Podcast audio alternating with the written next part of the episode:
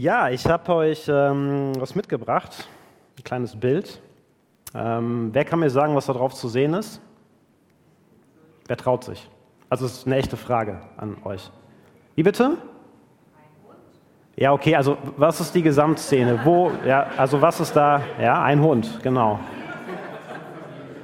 Also wo sind diese Menschen? Zu Hause, okay, was heißt zu Hause? In ihrer Wohnung, aha. Okay. Hat jemand, sieht jemand, hatte jemand eine Idee, also sind die vielleicht nicht in ihrer Wohnung oder sind die in ihrer Wohnung? Sieht jemand was anderes? Sieht aus, als wäre es ein Haus, okay. Gut, ja, also das ist ein interessantes Bild. Das macht nämlich deutlich, wie unterschiedlich Kulturen funktionieren. Also wir sehen hier ein Haus, weil wir denken, da hinten, das ist so die Ecke von, von der Wohnung und das hier ist vermutlich ein Fenster. Wenn man das Bild einem Afrikaner zeigt, dann sieht er einen Dorfplatz, weil dann ist das hier ein Baum und das hier ist einfach so ein Kasten, den die Frau auf dem Kopf hat. Ja, ihr lacht, aber genau so ist es. Also wir sehen Dinge unterschiedlich, weil wir unterschiedlich geprägt sind. Das ist ein ganz einfaches Beispiel, um das zu verdeutlichen. Ja, wenn wir in eine andere Kultur kommen, dann merken wir ganz schnell, wie sehr wir eigentlich geprägt sind und dass unser Umfeld unser Denken und unsere Wahrnehmung unheimlich beeinflusst. Ihr seht da was anderes, als andere Leute da sehen. Und unser Umfeld beeinflusst nicht nur, wie wir Dinge sehen und wie wir Dinge wahrnehmen, sondern es beeinflusst auch, wie wir uns verhalten. Ich bin ja in Kenia aufgewachsen und in Kenia ist es so, wenn man als junger Mensch einem erwachsenen Menschen, der älter ist, in die Augen schaut, ist das zutiefst unhöflich. Macht man nicht. Und das habe ich mein Leben lang gelernt, dass ich Leuten nicht in die Augen schaue, die älter sind als ich. Und als ich dann nach Deutschland gekommen bin, ist Folgendes passiert. Meine Lehrerin hat irgendwann meine Mutter mal darauf angesprochen, dass ich ja ziemlich unhöflich wäre, weil ich würde ihr nie in die Augen schauen, wenn sie mit mir spricht. Und dann musste meine Mutter ihr erklären, dass das nichts damit zu tun hat, dass ich unaufmerksam bin oder dass ich respektlos bin, sondern dass das im Gegenteil genau die Art und Weise ist, wie ich gelernt habe, mich gegenüber älteren Menschen zu verhalten. Und ich musste das umlernen. Ich musste lernen, in Deutschland schaut man älteren Menschen in die Augen. Und bis heute merke ich, dass ich manchmal noch Blicken ausweiche. Das ist total abgefahren. Das sitzt ganz tief in mir drin. Ja, wir alle werden von unserem Umfeld beeinflusst. Und manche Einflüsse sind so groß, dass sie uns tatsächlich, dass sie sich tief in uns einprägen. Und einprägen ist jetzt gar nicht negativ gemeint. Das ist einfach so, es passiert. Ja, es gibt manche Dinge, die prägen uns positiv und andere Dinge, die prägen uns negativ. Ja, also wir werden ja durch ganz unterschiedliche Dinge geprägt. Also durch was werden wir geprägt? Wir werden durch Erlebnisse geprägt, Dinge, die wir erleben, die machen uns, sagt man auch. Unsere Erfahrungen formen uns. Gibt so ein Sprichwort, was so ähnlich geht. Wir werden geprägt durch das, was wir sehen. Wir werden geprägt durch das, was wir hören. Wir werden geprägt durch Schule. Wir werden von Menschen ganz doll geprägt. Ja, ihr habt es gerade gesagt, von den Eltern, von Freunden, von Vorbildern. Heute kommt bei uns noch so ein Faktor dazu, den es früher überhaupt nicht gegeben hat. Nicht nur unser analoges Umfeld prägt uns, sondern auch das digitale Umfeld, ja, Social Media, YouTube, diese neuen Möglichkeiten. Aber letztlich geht es auch bei diesen Möglichkeiten nur darum, dass es Menschen sind, die uns prägen. Es geht letztlich um Menschen, die Einfluss auf uns haben. Ja, wir reden sogar von Influencern und meinen damit Menschen, die uns beeinflussen. Also da ist das sogar im Wort drin, dass die uns beeinflussen. Und heute kann ja gefühlt jeder einen Podcast machen, der will. Jeder kann auch einen Blog schreiben. Jeder kann ein Video auf Insta oder YouTube hochladen und sagen, ich sehe das Leben so und so und bitte macht das genauso wie ich. Ja, verhaltet euch so und so. Und machen auch ganz viele. Jeder kann sagen, was er oder sie über andere Dinge denkt oder über Situationen, die gerade so im Weltgeschehen passieren. Also es gibt eine ganz große Möglichkeit, Einfluss zu nehmen heutzutage. Und das hat gute Seiten und das hat schlechte Seiten. Ich will das gar nicht bewerten jetzt erstmal, weil die entscheidende Frage ist für mich nicht, dass, ob uns etwas prägt, sondern dass uns etwas prägt. Das ist das Entscheidende, dass uns Sachen prägen und dass wir da nicht wegkommen von. Und dass es eben auch Sachen gibt, die uns schon lange geprägt haben. Weil das ist etwas, das kann gut für mich sein das kann auch schlecht für mich sein. Ja, was uns prägt, beeinflusst die Weise, wie wir über Dinge denken und wie wir dann diese Dinge auch bewerten. Ja, also ob ich dann sage, das ist gut oder das ist nicht gut. Und das beeinflusst dann unser Verhalten. Ja, also es gibt ein Zitat von Jim Rohn, der hat gesagt, du bist der Durchschnitt der fünf Menschen, mit denen du die meiste Zeit verbringst. Und das ist viel zitiert worden und das drückt aus, unsere, die Menschen, mit denen wir unterwegs sind, die beeinflussen uns. Ja, also wenn ich in einem Freundeskreis bin, ich weiß nicht, ob ihr das früher mal erlebt habt als Jugendliche, ja, dann hören meine Freunde bestimmte Bands und irgendwann finde ich die Bands auch gut. Und die finden auch andere Bands nicht gut, die andere hören. Und dann werde ich die auch nicht gut finden. Und ich werde mich auch entsprechend verhalten. Das beeinflusst mein Denken und mein Verhalten, weil ich werde diese Bands auch nicht hören, die die anderen nicht hören. Und ich werde vielleicht den Kopf schütteln, wenn andere Bands hören, die in meiner Gruppe nicht angesagt sind. Also es prägt, was uns prägt, beeinflusst die Art und Weise, wie wir über Dinge denken und auch wie wir diese Dinge bewerten. Und das beeinflusst dann auch unser Verhalten. Und ich weiß nicht, ob ihr das kennt. Es gibt dann so Situationen, da passiert dann auf einmal was. Das wird durcheinander gebracht. So Situationen, da fragen wir uns dann auf einmal, ist das wirklich gut so? Ja, man, man, man lernt vielleicht eine neue Clique kennen auf einmal denkt man sich, warum fand ich die Musik eigentlich so blöd damals? Jetzt auf einmal fängt sie einem an zu gefallen. Ja, und dann fangen wir an, Dinge zu durchdenken und dann kommen wir so zu dem Ergebnis, es war eigentlich Blödsinn, was ich da gedacht habe. Das, was ich da getan habe, das war nicht so schlau. Und dann fange ich vielleicht an, was zu verändern. Andere Situation ist, ich merke, ich durchdenke das, weil ich auch ins Fragen komme und merke aber auf einmal, nee, das ist schon gut so, wie ich das gelernt habe und wie ich da geprägt worden bin. Und dann verändere ich auch mein Verhalten nicht. Ja, es gibt ja die Menschen heute, ja, die sehen, wie sich das mit dem Klima entwickelt und merken, dass das mit ihrem Verhalten irgendwie zusammenhängt und sie kommen zu dem Ergebnis, das ist nicht gut. Und deswegen fangen sie an, was zu, zu verändern. Andere Menschen sehen genau dasselbe, kommen zu dem Ergebnis, ist mir doch egal und bleiben bei ihrem alten Verhalten. Menschen fangen an, auf Ernährung zu achten, weil sie auf einmal etwas neu durchdacht haben. Ja, also wenn wir etwas als gut bewerten, dann werden wir uns entsprechend verhalten. Und wenn wir etwas nicht gut finden, dann werden wir uns auch entsprechend verhalten und das eben nicht so tun. Und ich denke, dass uns das alle bewusst ist. Ich glaube nicht, dass das für irgendjemanden für uns was Neues ist. Auch, dass es Prägungen gibt, die uns gut tun und Prägungen gibt, die uns tatsächlich auch schaden die uns nicht so gut tun. Die große Schwierigkeit ist allerdings, dass es oft gar nicht so einfach ist, das zu durchschauen, das zu merken. Und es ist auch gar nicht so einfach wahrzunehmen, wo wir in einer Weise geprägt sind, die uns vielleicht nicht gut tut. Weil wenn mein Umfeld die ganze Zeit sagt, das ist gut, wie soll ich denn da überhaupt drauf kommen, dass das nicht gut ist? Es braucht immer so einen Impuls von außen, irgendwas, was da passiert und dann auf einmal wird etwas in meinem Denken ausgelöst und ich fange an, das neu zu durchdenken. Etwas verändert sich in meinem Umfeld. Ja, der Klimaschützer wird nicht einfach zum Klimaschützer, weil nichts passiert ist. Da ist etwas passiert. Wenn ich anfange, neue Musik zu hören, die ich früher nicht gehört habe, ist irgendwas passiert. Ja, vielleicht habe ich eine Freundin bekommen, die auf einmal die Musik hört. Vielleicht habe ich tatsächlich auf irgendeinem Konzert diese Musik gehört und finde die auf einmal gut. Also irgendwas passiert und ich durchdenke das Ganze neu.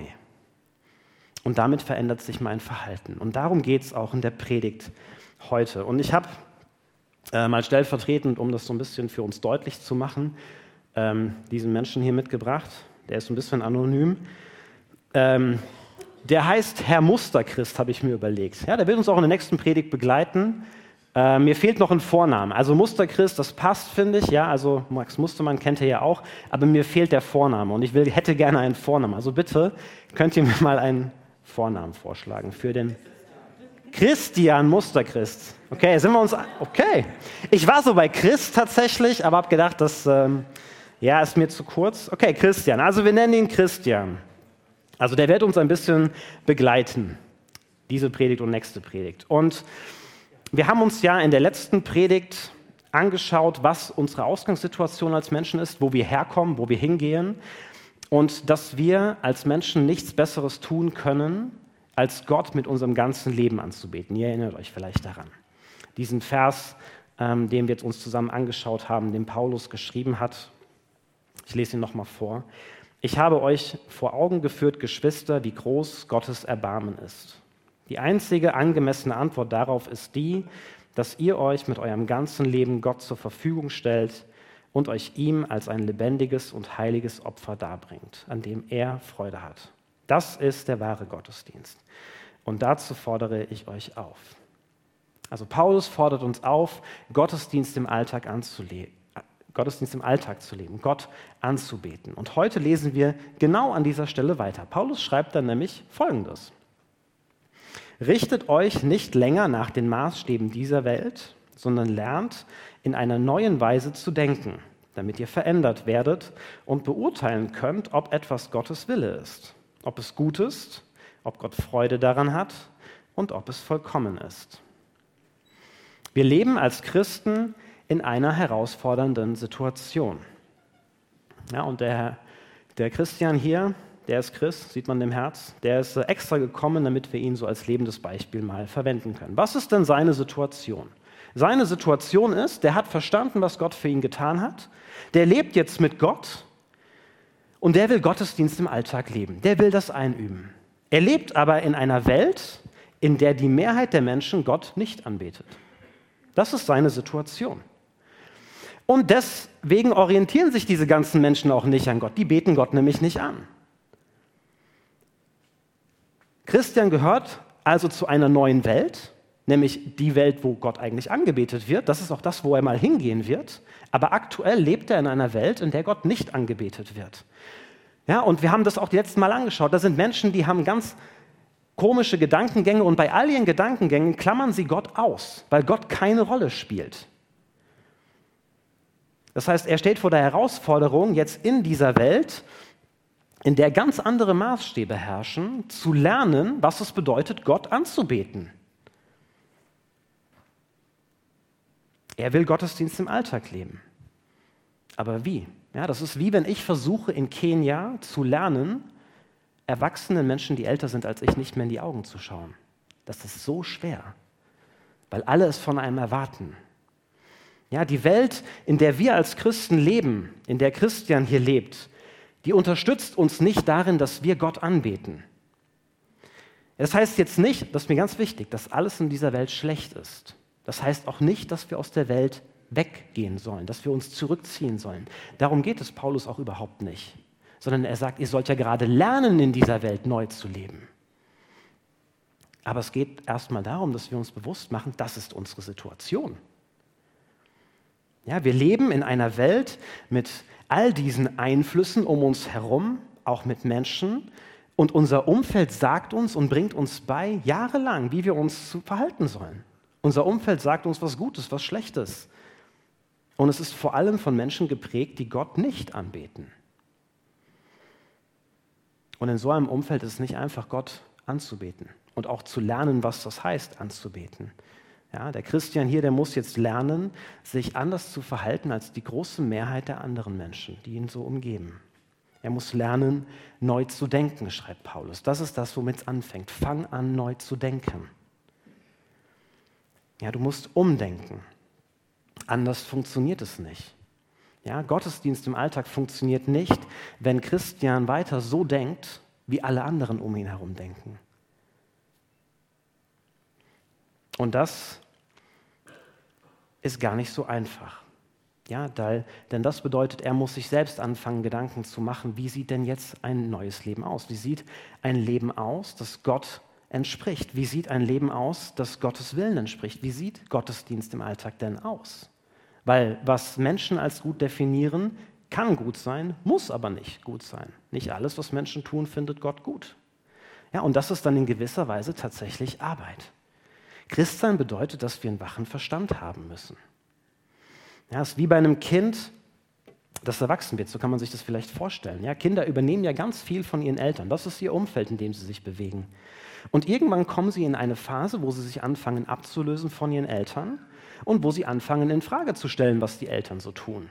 dann finden die auf einmal nicht mehr alles so toll, was wir gemacht haben. Dann finden sie auch nicht mehr so toll, was die Eltern gut gefunden haben und was sie auch schlecht finden, fangen an, Sachen gut zu finden, die die Eltern nicht so toll finden und so. Also da passiert etwas. Ja? Sie fangen an, das neu zu durchdenken und überlegen sich, will ich so leben wie meine Eltern oder will ich anders leben? Und das ist ein Zeichen von Reife, wenn man diesen Prozess durchmacht, wenn man anfängt, das zu prüfen. Und dementsprechend werden sie dann auch Sachen beibehalten, weil sie sagen, ja, das ist gut. Und bei anderen Sachen werden sie sagen, nee, das finde ich nicht so gut. Das werde ich anders machen in meinem Leben. Und vor dieser Aufgabe stehen wir als Christen. Ja, und ich meine, Christian hier, der wurde sein Leben lang von seinem Umfeld geprägt. Was hat er denn gelernt? Ja, der hat vielleicht gelernt, sich selbst um sein Leben zu sorgen. Der hat vielleicht gelernt, du musst dich selbst verwirklichen. Der hat gelernt, andere mit Schweigen zu strafen, wenn sie ihm Unrecht tun. Der hat gelernt, ich gehe nicht den ersten Schritt, sollen die doch mal selber kommen. Und noch ganz viele andere Sachen. Und jetzt steht er vor der Aufgabe, sich zu überlegen, ist das wirklich gut, wie ich mich verhalte? Christsein bedeutet, sich Gedanken darüber zu machen, wie Gott sich Leben vorgestellt hat. Und die Verbform, die Paulus in diesem Vers benutzt, also dieses Lernen neu zu denken, die macht deutlich, das ist ein Prozess. Das geht ein ganzes Leben lang. Das ist niemals abgeschlossen, dieser Prozess. Wir kommen nie an den Punkt, dass wir sagen können, jetzt habe ich es verstanden. Und noch etwas anderes wird deutlich, dass Paulus das überhaupt schreiben muss. Er schreibt das ja an Christen, macht deutlich, Gottes Wille ist gar nicht immer so einfach zu erkennen. Das fällt uns nicht einfach zu. Es ist für uns Christen nicht immer automatisch und offensichtlich klar, was denn jetzt gut ist und was nicht. Wir müssen uns damit beschäftigen. Wir müssen das prüfen, beurteilen. Wir müssen das erforschen, miteinander. Ja, also nur weil Christian jetzt Christ ist, heißt das noch nicht, dass alles, was er gut findet, wirklich gut ist. Weil er eben von seinem Umfeld geprägt worden ist, von den Maßstäben dieser Welt. Und klar könnte man jetzt sagen, ja, aber der hat ja vielleicht Eltern gehabt, die waren Christen, der war vielleicht auch mal in Gemeinde und so. Ja, das stimmt. Und trotzdem, auch diese Menschen, die Christen sind, sind ja auch immer noch Menschen, die in dieser Welt leben und von ihr geprägt worden sind. Es gibt keinen Christen auf dieser Welt, zumindest wäre mir keiner bekannt, der gelernt hat, sein ganzes Leben 100% als Gottesdienst zu leben. Ich kenne nur einen, der hat vor 2000 Jahren gelebt und der hat uns das vorgelebt. Und deswegen stehen wir immer wieder vor dieser Aufgabe, egal ob wir aus Gemeinde kommen oder nicht, das zu prüfen wie wir unser Leben leben. Immer wieder zu prüfen, ob das, was ich tue, was ich denke, was ich sage, zu einem Leben mit Gott passt oder nicht. Das ist das, worauf Paulus uns hier aufmerksam macht, wenn wir das ernst nehmen, einen Gottesdienst im Alltag leben zu wollen. Und dann ist ja eine wichtige Frage dabei, was kann uns denn jetzt helfen, das zu beurteilen? Ich brauche ja irgendwie eine Hilfestellung, die mir die mich dabei unterstützt, das zu prüfen und das zu beurteilen, zu überlegen, ist das gut oder ist das nicht gut. Was könnte also dem Christian helfen, das zu prüfen? Ihm kann helfen, wenn er anfängt, sein Umfeld ein wenig selbst mitzugestalten. So habe ich das mal versucht zu beschreiben. Ja, also wir haben uns ja die ganze Zeit damit beschäftigt, dass unser Umfeld uns prägt und wir wissen das alle.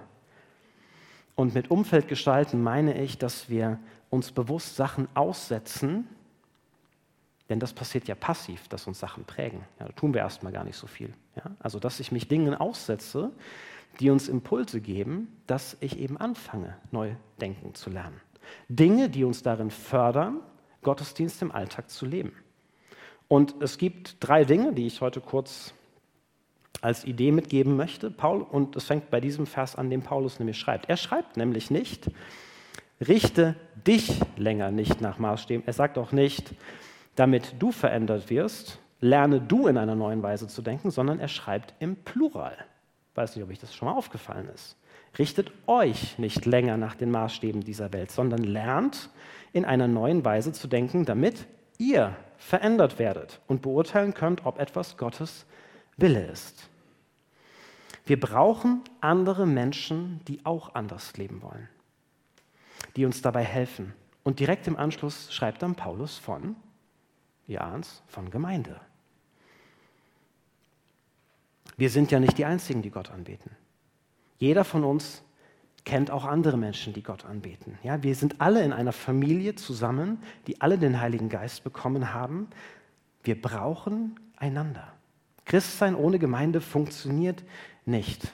Wir können miteinander lernen, was Gott gut findet und was er auch nicht gut findet. Wir brauchen einander sogar, um das beurteilen zu können.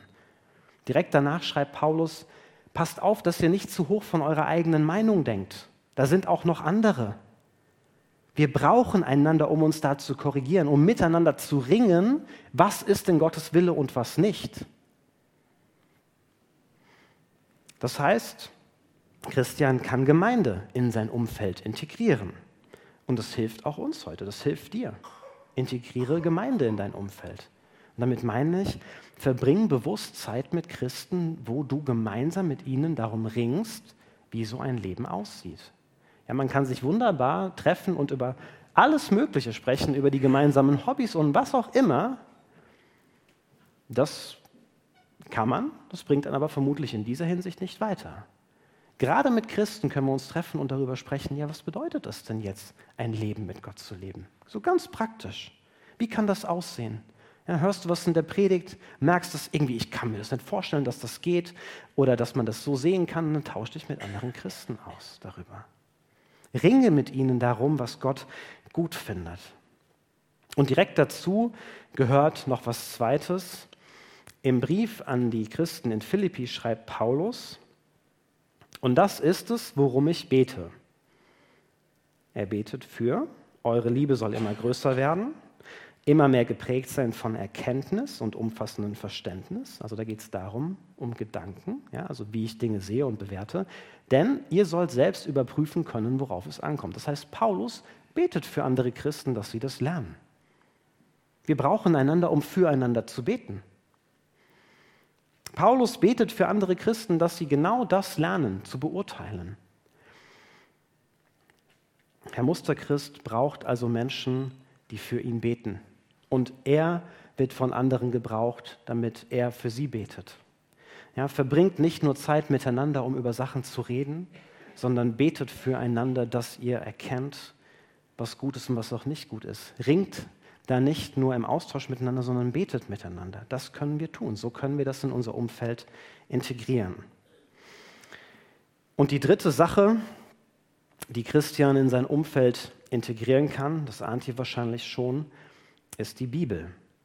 Im AT lesen wir von Jose und ich finde das einen starken Vers. Da sagt Gott nämlich zu ihm: Hör nicht auf, in dem Gesetzbuch zu lesen und denk Tag und Nacht darüber nach. So weißt du, worauf du Acht geben musst. So kannst du dein ganzes Tun danach richten, wie es darin geschrieben steht.